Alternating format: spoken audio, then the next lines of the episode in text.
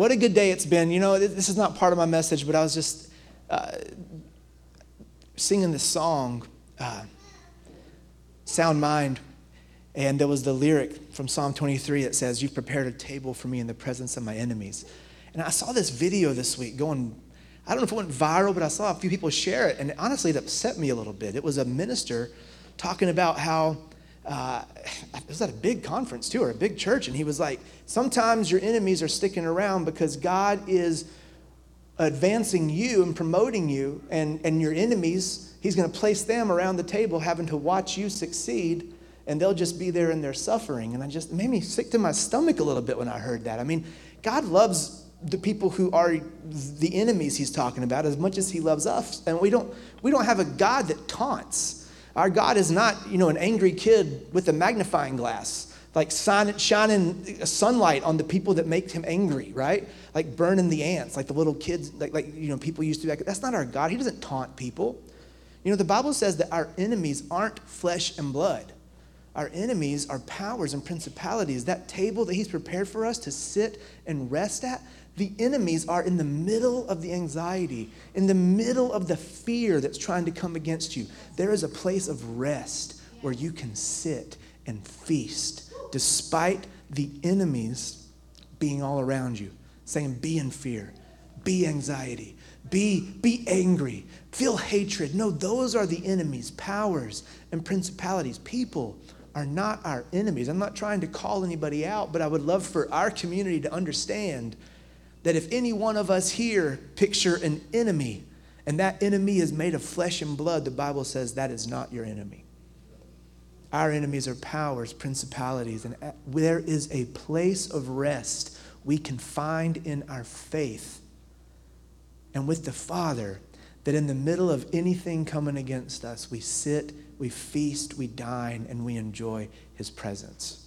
That's awesome. That is powerful. And it leads me straight into this message today, which is closing the kingdom series out.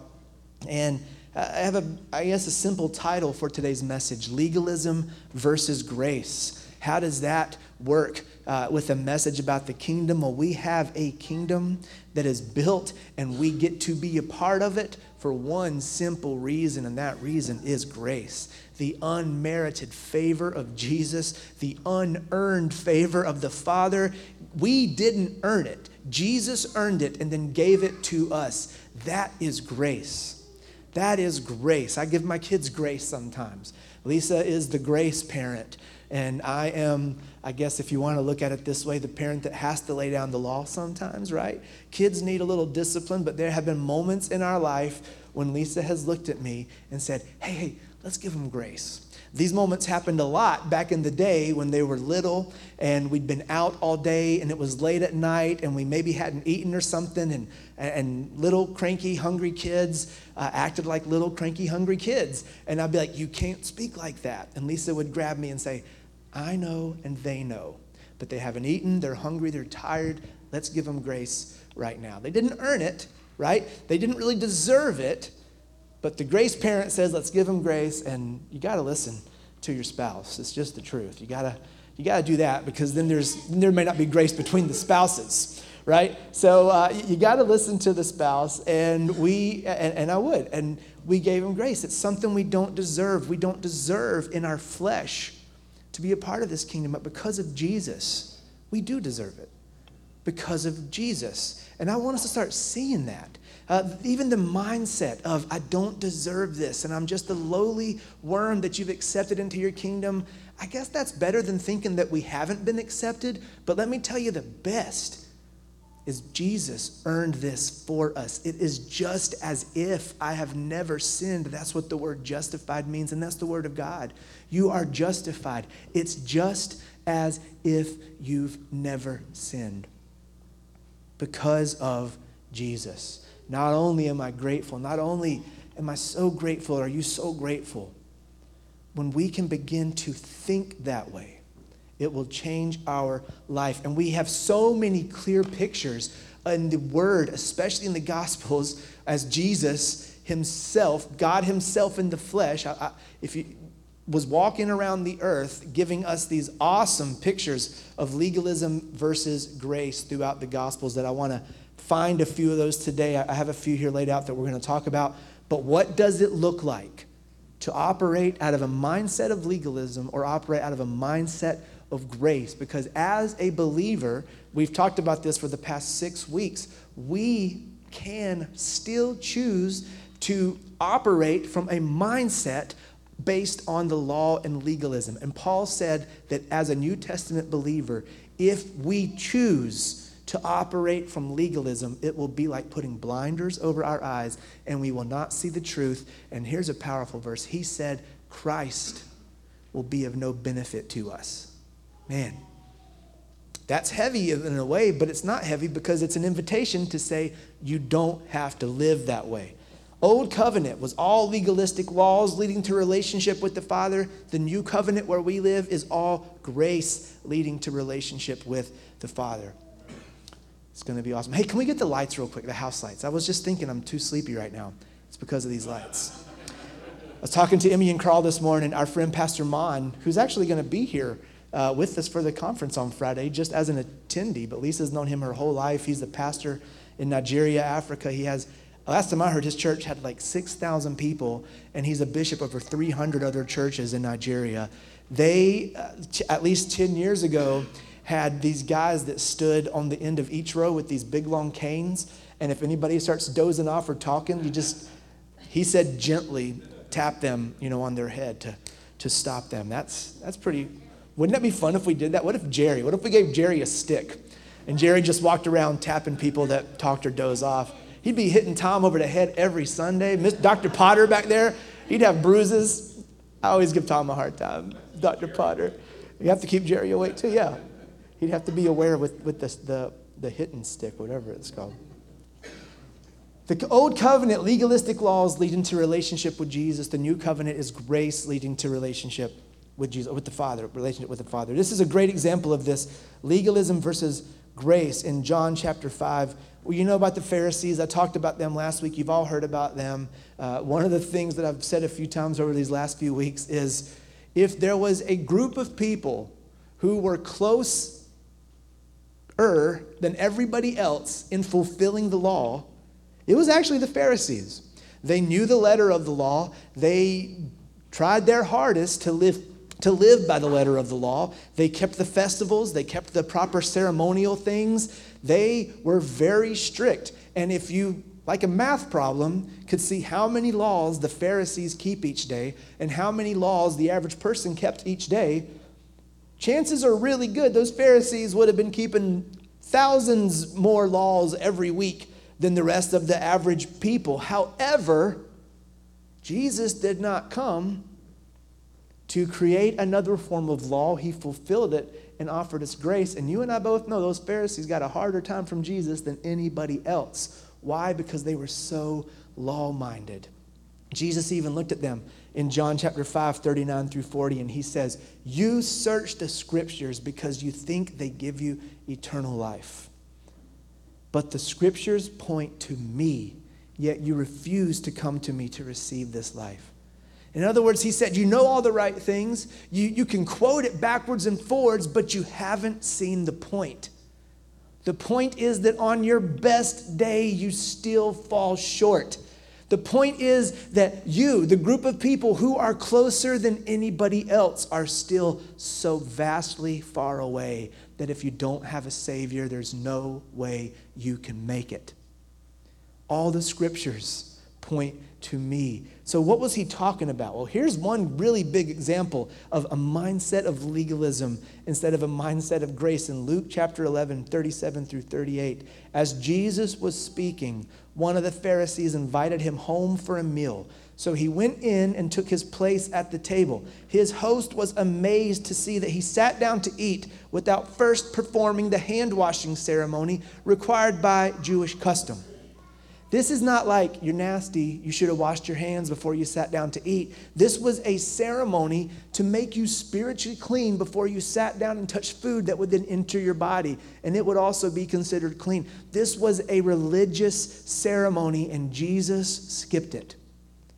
Jesus is in the home of this Pharisee, and at this point in his ministry, Jesus had calmed the storm casted out demons publicly, healed the woman with the issue of blood, raised a widow's son from the dead. A voice from heaven spoke over him out loud as he was baptized and said, This is my beloved son, whom I am well pleased. He healed leprosy, a paraplegic, and so many more. There were multiple occasions before this time where it said Jesus healed everybody who was sick in the crowd. That guy is coming to dinner at your house, and as he sits down, the only bit of awe and wonder that comes out of you is you didn't wash your hands. You didn't perform the ceremony.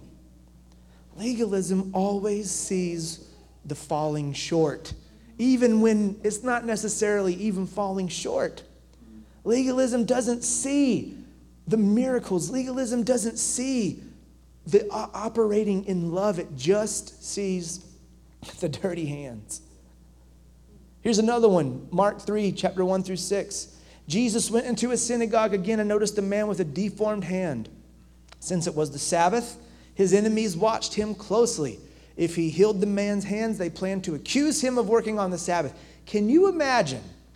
You've never seen miracles like this. You're, you think to yourself, I'm about to see a withered hand grow and be formed correctly in front of my eyes, but you're most excited about accusing the guy who's about to do it and arresting him.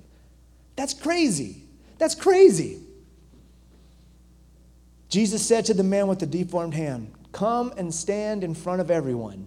he could have done it in secret. He could have been like, Hey, let's go to the corner where they can't see.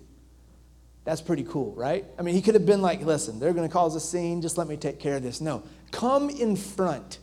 Let's just go ahead and rock everybody's world. We all talk about him turning over those tables physically. This is also an example of Jesus turning over tables. Hey, come to the front, stand in front of everyone. Then he turned to the critics and says, Hey, am I allowed to do good deeds on the Sabbath, or is it a day for doing evil? Is this day to save life or to destroy it? They wouldn't answer him. He looked around them angrily and was deeply saddened by their hard hearts. And he said to the man, Hold out your hand. The man held out his hand, and it was restored. At once the Pharisees went away and met with the supporters of Herod to plot how to kill Jesus. Can you imagine being more excited about catching somebody in the act where I can now accuse them and have them arrested than you are about seeing a miracle? Can you imagine that? Can you imagine that? That's legalism You know, this reminds me of that group. I don't even know the name of them, but you see them sometimes on the news. They go to funerals of soldiers and people that live in a lifestyle they don't agree with, and they picket their funerals. Uh, and they call themselves a church or something. I mean, they, I, they call themselves a church, and, and, I guess maybe by definition they are, but they're not part of the church. They're not part of, uh, of the church that Jesus established. Even if somebody's living differently than you think is right, even if somebody is, is, is living a lifestyle of sin and, and deprivation, I don't know. Legalism focuses on that stuff and pickets the funerals instead of just trying to operate in love and lead people in kindness and comfort and take them by the hand and lead them to Jesus. Instead, they, legalism drives them away with pointing out the faults and the follies all the time. It's the exact opposite of this video I saw and Man, you should look it up. You should think about it. It was this, I don't even know how I saw it, but it was Amy Grant. Y'all know who Amy Grant was, is, and uh, she's at this, um, at a festival, and, and I, I, don't know all the details, but I know that uh, by the looks of this crowd and, and, and by the one little headline on the thing, it's a group of people that feel like they are outcast, like they have no place in the church, like they've been rejected. And she walks into this tent. I don't know how she got there. But all these people are standing around her and they see that it's Amy Grant and somebody hands her a guitar. It's like 400 people, no sound system.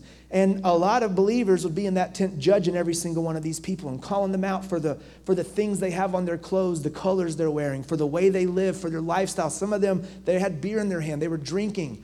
Amy Grant grabs the guitar though, and everybody gets real quiet and she just sings that song, El Shaddai. El Shaddai, El Shaddai. And they're all just listening. And she gets to that second verse and she says, To the outcast on her knees, he's the God that really sees. And like 10 people around her just fall down to their knees and start to weep. That's grace. Legalism is walking in that tent and saying, You're going to hell. Legalism is walking into that tent and saying, Repent, turn or burn. This lifestyle is blah, blah, blah. Grace walks in and sings, You feel like an outcast. God sees you and he loves you. Is that not what Jesus did? Did he not go to the people, or maybe they just came to him? Either way, who was he surrounded by? The outcast the ones that the Pharisees and the church said, No, you have no place here, Jesus said, Come to me. Come to me. And people said, You're not, you're not who you think you are, because God would never tell these people to come to him. And Jesus said, Well, you know what? If you've seen me, you've actually seen the Father. I only do what I see him doing. Legalism walks into the tent and starts telling people where they're missing it. Grace walks in and says, God sees you, He loves you. Are your thoughts dominated by how you can make someone do right? Or are your thoughts dominated by how you can love someone unconditionally? It's the difference between legalism and grace.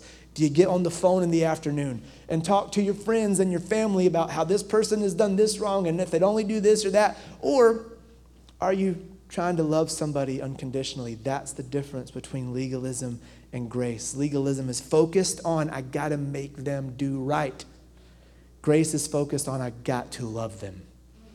And what did Jesus say to the people who are obsessed with, I got to make them do right? He said, Oh, I understand you're seeing the speck in their eye. But before you call them out, look in a mirror and let's get that giant log out of your own.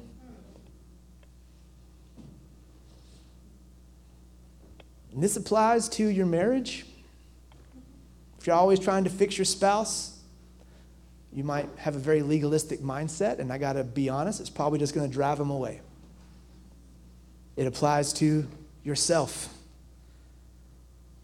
If you are legalist with yourself, you're probably got an internal battle going on between the Holy Spirit in you saying you're accepted and your own mind saying you're not accepted. As a believer, you cannot afford to think thoughts about yourself that God doesn't think. Well, how do I know what He thinks about me? Read the Gospels and jump into the New Testament and read the thoughts He has for you. We have a whole conference coming up about it. This is written in the book of Jeremiah, but it's absolute truth. For I know the thoughts I have of you, says the Lord. Thoughts to prosper you and not to harm you, thoughts to give you a hope and a future. That's the thoughts he has towards you. Why are the thoughts you have towards you any different? Be kind to yourself, be kind to your spouse, be kind to others. Legalism is always trying to figure out how to fix somebody. Grace loves unconditionally. John 5, 5 through 10. Here's one last example. Uh, a, one of the men lying there by, the, by this, this area had been sick for 38 years. When Jesus saw him, he knew he had been ill for a long time. He said, Do you want to be well? I can't, sir. I have no one to put me in the pool when the water bubbles up. There was this pool of Bethesda. Somehow the water would stir, and, and the Bible says the first person that jumped in that water would be healed. That's all we can say about it. I mean, it sounds kind of crazy, but that's what the word says.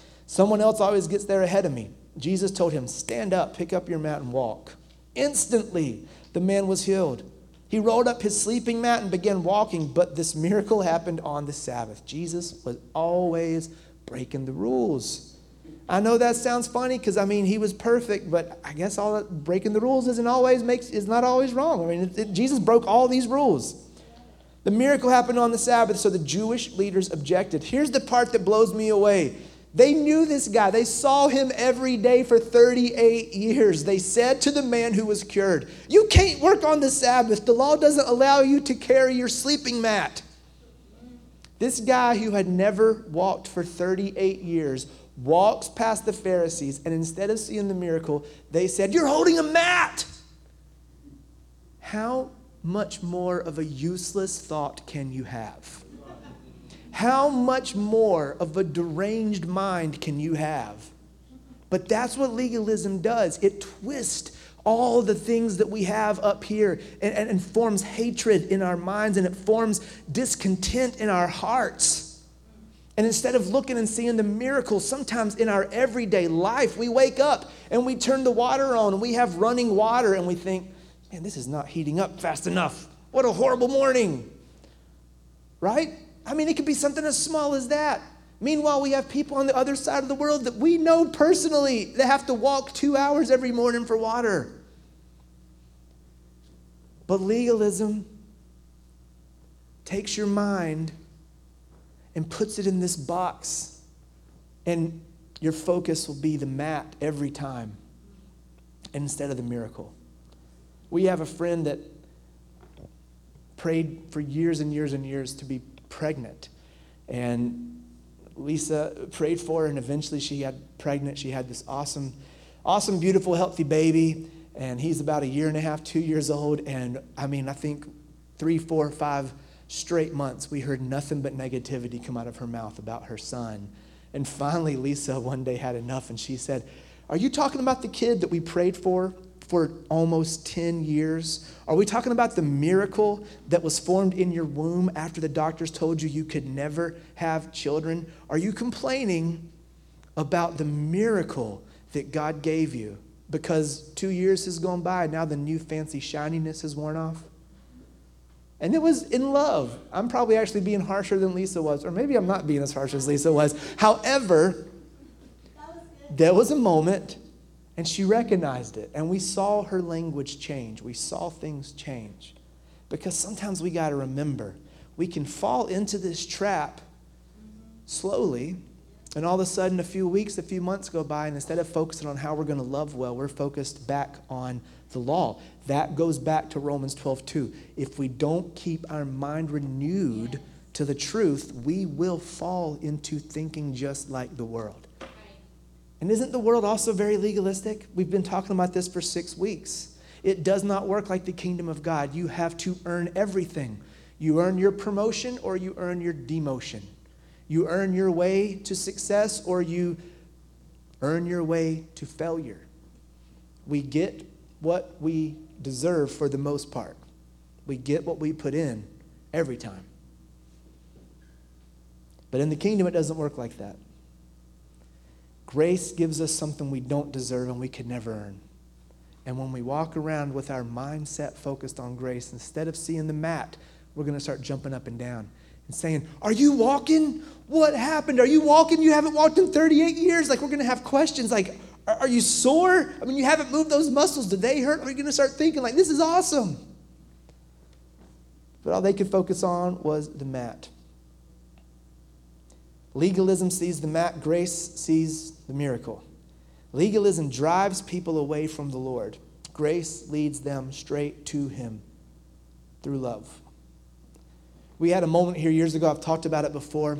There was a, a, a, move of the Spirit, is all I can explain it as. And it was one day after a church service, a couple of the teenagers started praying, and something happened. And the entire youth group, man, we just had this encounter with the Lord where people, eh, teenagers, were just laid out on the floor, and even kids uh, praying in tongues, getting filled with the Holy Spirit.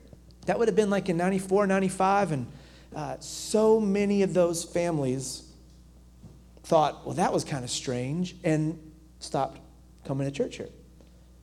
Which that's their prerogative, but instead of, I don't know, asking questions, figuring out, looking at the fruit of an encounter, because instead of doing drugs, I don't know, staying home playing video games, getting in trouble, there was a group of teenagers in church on a weekend night having an encounter with the Lord.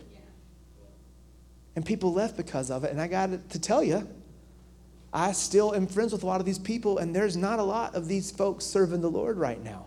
Instead of being raised in church, they, they left and they kind of went headfirst into the world and everything the world offers. Legalism looked and thought, well, this is strange. This does not make sense to my flesh. Legalism didn't even open the word and say, Is this stuff in the word? Because it's all here.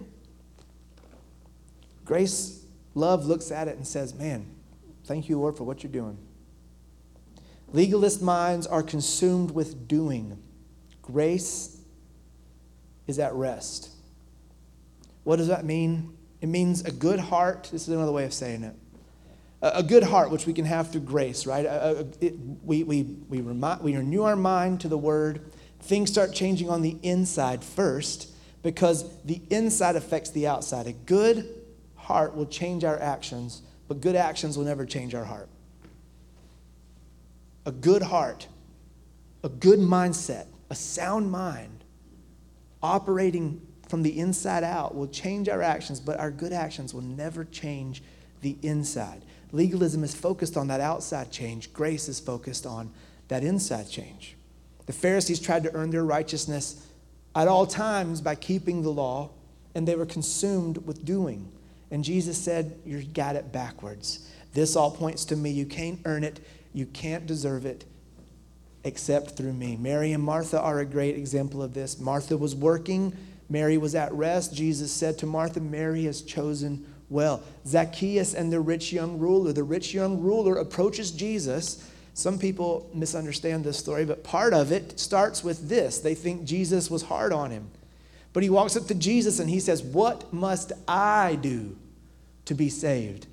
Well, Jesus had just told the Pharisees, You can't do anything. It all points to me. What must I do? So he approached Jesus with the legalism, and Jesus approached him back with legalism. Oh, well, you know the law. What does it say? Honor your father and your mother. He goes through the Ten Commandments, and this rich young ruler had the audacity to say, Oh, I've done, I've done all that since I was a kid. I've kept all those laws. And then Jesus said, Okay, you lack one thing. Go sell all of your goods and follow me. What is commandment number one? Have no other gods before me. Jesus literally calls him out and says, You've kept them all, you haven't even kept number one. Because he turned away. He said he had many possessions and he walked away. That's legalism. Grace is Zacchaeus, the thief in the tree, and Jesus says, I'm coming to your house to eat. And jumps out of the tree and they have a great meal. Zacchaeus at the end says, You've changed my life. I'm going to give back everything I've stolen. That's grace. Grace leads to the Father. Grace, love leads to change. It's the kindness of God that leads us to repentance. Love is kind. If you're trying to force someone to change, that's not even what the word says is going to do it. It says kindness, love. 1 Peter 2:24, you probably know it by heart, says by his stripes we were healed. A legalist mindset declares this and confesses this to try to get healed. Yeah. And to try and earn what this says. But a grace mindset simply declares this because we know it's a done deal and we're thankful. 1 Peter 2:24 says, "By his stripes I'm healed. Thank you, Jesus." That's a difference between grace and legalism. Legalism confesses it to try and get it done. Grace says, confesses it because it is done and enjoys and rests in it. That's where a lot of the church, I think, uh, people think it's icky, the name it and claim it stuff. And, and you know what? When you're walking around naming it and claiming it and faking it till you make it, it is kind of icky. Because if you're faking it, you don't, you're not really walking in it, but you don't have to. If you're, as long as you're faking something, you're never going to have the real thing. We got to confess the word, but it's not because we're trying to get it to work. It's because it's true and it's our life and it's, it's our, our energy, it's, our, it's everything to us. So it just flows out of a heart filled with it. And it's a huge difference in that legal mindset of if I say it 10 times and I say the prayer of Jabez and turn around backwards and say it again, then all of a sudden my territories will be expanded. There's no magic formula. And if anybody tells you there's a magic formula, they're lying. Don't buy into it. If they, it's a multi-level marketing scheme. Every time. All right? Every time. Every time. Look, if you ever have a question, is this a pyramid scheme? Yes, that's the answer. Don't even have to ask any more questions. If you think that, yes, stop. Go away. Don't do it.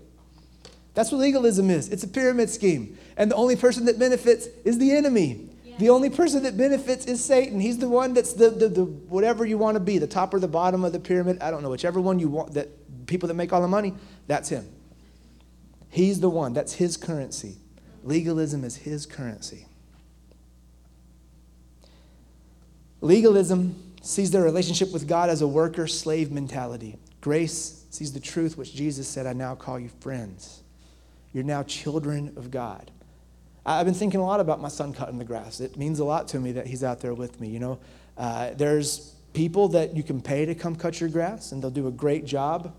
And the mindset is if I do a good job, they'll pay me, maybe even ask me to come back and cut it again next week, and I'll keep making money.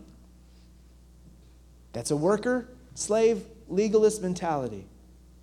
But a grace mentality says, This is my house. I'm the son. I'm going to take care of it. I'm going to go work with my dad, and we have fun out there. And it's fun. It's the difference between legalism and grace. It's a pretty good example. Because you can go cut somebody's yard as a worker and make money, and that's why you do it. Or you can take some pride in your own home and stand outside and cut the grass because you love what you're doing, you love your family.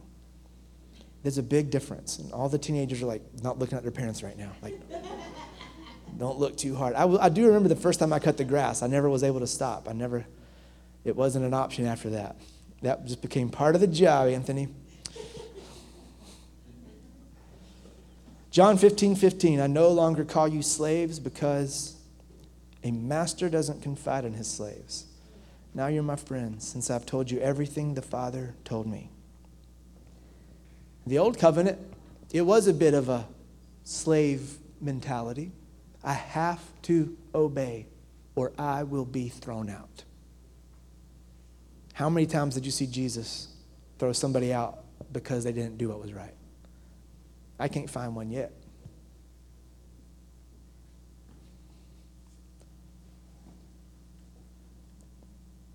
It's time to turn off the legalist mindset and ask the Father to help us love unconditionally. You can't do both. You can't do both because legalism, by the very definition, is conditions. It's a list of conditions. If you obey, you will receive this. It's conditions, terms and conditions. You've probably signed one or hit that little agree box in the last week. If you do this, you will receive this. But this new covenant of grace, man, Paul said, once you have confessed with your mouth and believed in your heart, is a done deal. I said this yesterday, kind of goofy. There's a lot of truth to it, though. Once you say yes to Jesus, you're healed, you're sealed, filled with the real deal. That's real preaching right there. healed, sealed, filled with the real deal. You know when it rhymes, it's good. You're healed by the stripes of Jesus. You are filled with the Holy Spirit. You are sealed by that same Spirit for all of eternity. That's a done deal. And it's not based on conditions, it's what it means to love unconditionally. Legalism tries to fix people, grace loves unconditionally. Legalism tries to fix the spouse, grace loves unconditionally. Legalism tries to fix the friends, grace loves unconditionally. Here's one legalism tries to fix the enemies, grace loves unconditionally. And the truth is, if they're made of flesh and blood, they're not your enemy. They're children of God. And He loves them as much as He loves you. But there is a table that we can sit at and be at rest in the presence of our real enemies fear, anxiety, hatred. Fill in the blanks.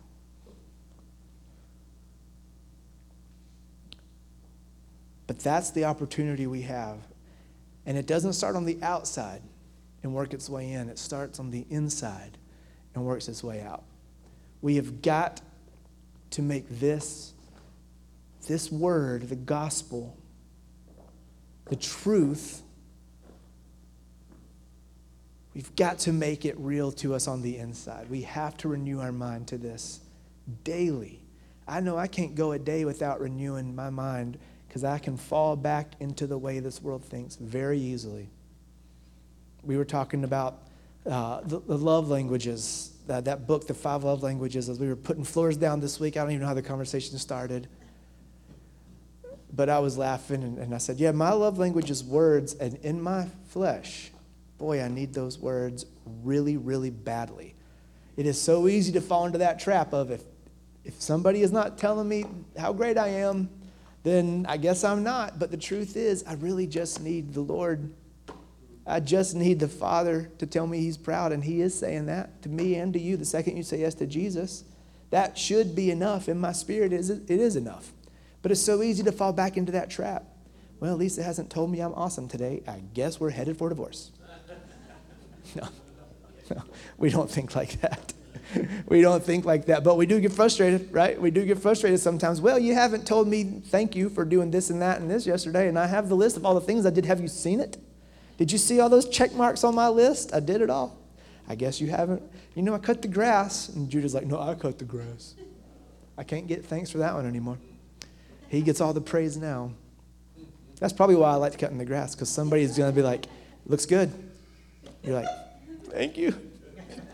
It does look good. I even weed eated. I got rid of the yellow jackets. But the choice is ours. The choice is yours as a believer. Are you going to operate in legalism or are you going to operate in grace? Let's turn off the how can I fix you thinking and turn on the how do I love you well. And if that is a question, read 1 Corinthians 13. What is love? Baby, don't hurt me. No, what is love? Love is patient. Love is kind. Love is not jealous. Love isn't proud or rude. Love is not demanding. Love forgets when it's wronged. Love weeps over injustice. Love rejoices when the truth prevails. Love protects. Love hopes, trusts, and perseveres. Love never fails. That's what love is. That's your definition. That's it. But what if, what if, no, no, no, love is kind. Not what if, love is kind. But what if it's the seventh time they've wronged me in this day? Well, 70 times 7 is more like it is what Jesus said because love forgives. It is patient. Are we going to be legalists are we going to be grace filled believers? It's our choice. I'm going to invite the band to come on up. As, they clo- as we close, let's put some focus and attention on the Father and worship here for a few moments. Then we'll have some prayer ministry and you know, I do want to say a special word about this weekend. We have our we have our conference this weekend, and I really hope you can all make it. It is going to be real special. We will have some fun things like I don't know if you heard those announcements, but there'll be a really great coffee stand outside, Suave Coffee. We'll have uh, some snacks and things, activities for the kids, but these services are going to be awesome. Uh, the band is going to lead worship up here for us. Lisa, Will, uh, Austin, and um, man, it's going to be great. Eric is speaking Friday night and Saturday night. If you've never heard him, just trust me. You're going to love this guy. He is awesome. Uh, so come on to the conference. You know it's free now. You don't have to register. It's great if you do. But what better things do you have to do Friday and Saturday night than just be here worshiping together, hearing something that's going to really encourage you? Those of you that are, have kids starting school and that you're starting school, we have so many teachers in here. I think it's going to be a great way to kick off your school year. I believe you'll have a chance to hear some things that will change your life. And there's going to be a lot of people here that don't go to church here, so you might make some new connections, some new friendships, and that's important too. I think you'll make some new relationships this week, and it could be lifelong and very special. So, thank you, Father. That's going to be a great conference. And thank you, Father, for your word. Thank you that you are true, and you said, Let every man be a liar, but you are true. You have accepted us. You have loved us well, unconditionally. Now, Father, teach us in every moment to love the way Jesus loved. Instead of terms and conditions and being obsessed with either myself doing what's right or forcing somebody else to do what's right or forcing a group of people to stop thinking the way they think and do what's right. Lord, show me and inspire me to just love them unconditionally the way Jesus did.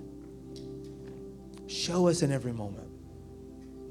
That's what leads to real change. I do want to say that too. If I didn't already say it, I want to make sure you hear me say it. That is what leads to real change. This isn't just like the, the hippie message of just love everybody and it's all right. No, the word says that love is what leads to change within ourselves within our marriage, within this world. It is the kindness of God. We just read that 1 Corinthians 13 love is kind. It is the kindness of God, it is the love of God that leads us to repentance. Zacchaeus knew what he was doing was wrong, but it was sitting down at the table and loving him that led him to repentance. The lady who was being stoned to death because she was an adulterer knew what she did was wrong, but it was the kindness of Jesus that led to any change. Go down the list, all 12 disciples. It was the kindness of Jesus that brought them in close. Everything else just drove people away. And you're able to do it. If you're thinking that's just not me, that is you. You got the Holy Spirit on the inside of you. That means you got no excuse. Because the fruit of the Spirit is love, joy, peace, patience, etc. You got it in there. Stop saying you don't. You got it. Thank you, Father, that you love unconditionally. We want to love that same way. Help us to cast out every bit of legalism that we operate out of. Just love, just grace, starting with ourselves and our families, and just love and just grace to the world, to our city, country, whatever it is, whoever it is.